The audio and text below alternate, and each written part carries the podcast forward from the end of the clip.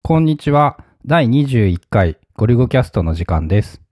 今日は iPad で手書きバレットジャーナルを始めたっていう話です。めっちゃやっとるね、いろんなやつを。うん。何種類試したんだもともとのバレットジャーナルダイナリストを使ってバレットジャーナルをやってみる、えーノートプランっていうアプリでやってみるうん。で新しくもう iPad だけで、こう、紙に書いてたバレットジャーナルをやってみようって。アナログをなんかデジタルでやるっていう。手書きうん。なんかそのやってみようかなっていうきっかけが、あの、Kindle で、えっ、と、iPad 仕事術スペシャル2018って、まあ、iPad 使って手書きかな特に。手書きに特化した雑誌が、まあ、去年から多分出てて、ワンシーズン、ね、年一年一かなのムックとかだよね雑誌っていうかうーん、なんかよくわからんけど。うんで、それが今月2018年版のやつが新しく出て、買ってうん、Kindle 版がやっと多分先週ぐらいもうもうちょっと早くに出てたのかもしれないけど気づいたら出てて買ってうん読んでこうやってみようっていう感じでやってみようっていうきっかけはそういうことが書いてあったのもうそれは手書き iPad を使っていかにこう手手書きを書するきをするかっていう本やからうん直接バレットジャーナルとかそういうのではなあくではないけど、うん、手書きでやってるのを見てああやってみようかなっていううんアプリはえっと3種類ぐらい試してうんうんと、ノートシルフ2っていうのと、うんえー、ノートオルウェイズうんとグッドノート。うんとりあえずこの3種類を試多分して。全部割と有名なまあ結手構書有名き系のやつで、海外は、うんと、割と iPad で手書きのバレットジャーナルをやってる人がい て、多いんだうん、 やっぱ同じだよねうん。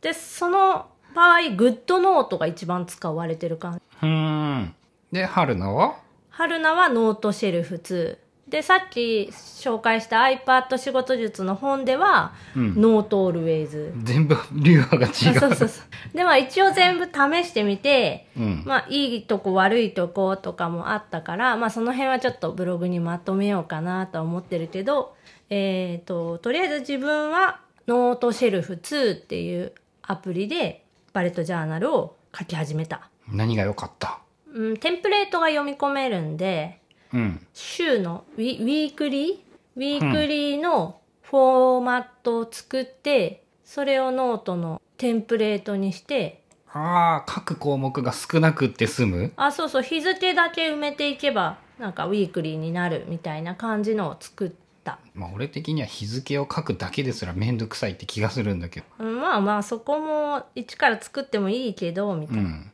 でフォーマットはいられで作って テンプレテンプレいられでテンプレを作ってノートシェルフにテンプレを読み込ませて、うんそれを手書きでそうそうそうノートシェルフってテンプレート化オがリジナ簡ルノ単でート そうそうそう。あの、PNG のファイルとか JPEG のファイルを読み込める読み込めるうん、し、まあノートシェルフで書いた、自分で書いたノート自体もテンプレート化が簡単にできるから、でもテンプレートにするんじゃなくっていられでテンプレートを作った、まあ、早いし、早等い間隔に配置したりと か。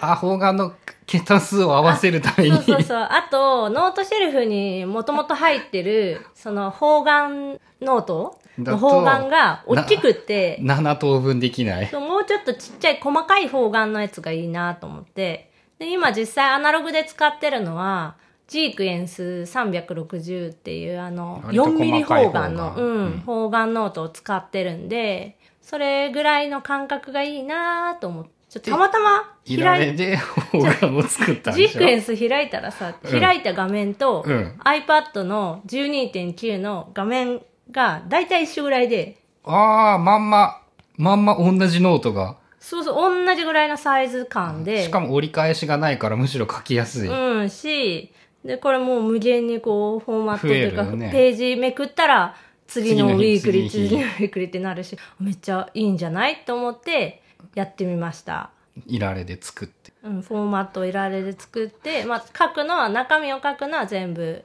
ノートシェルフ。昔ニコニコ動画で「才能の無駄遣い」っていうタグがあったんだけど、うんまあ才能っていうかこうもうでもどできる能力の無駄遣いっていう感じがするよねそんなことないと思う け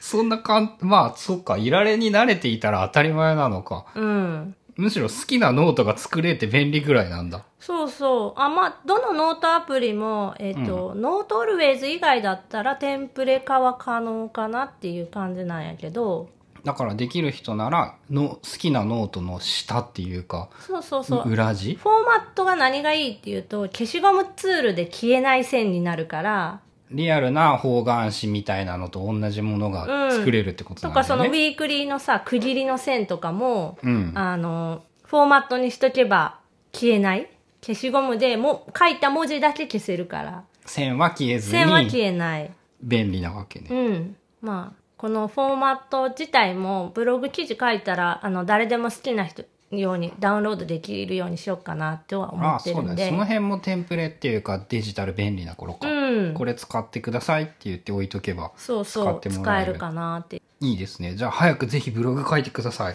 頑張ります。はいお願いします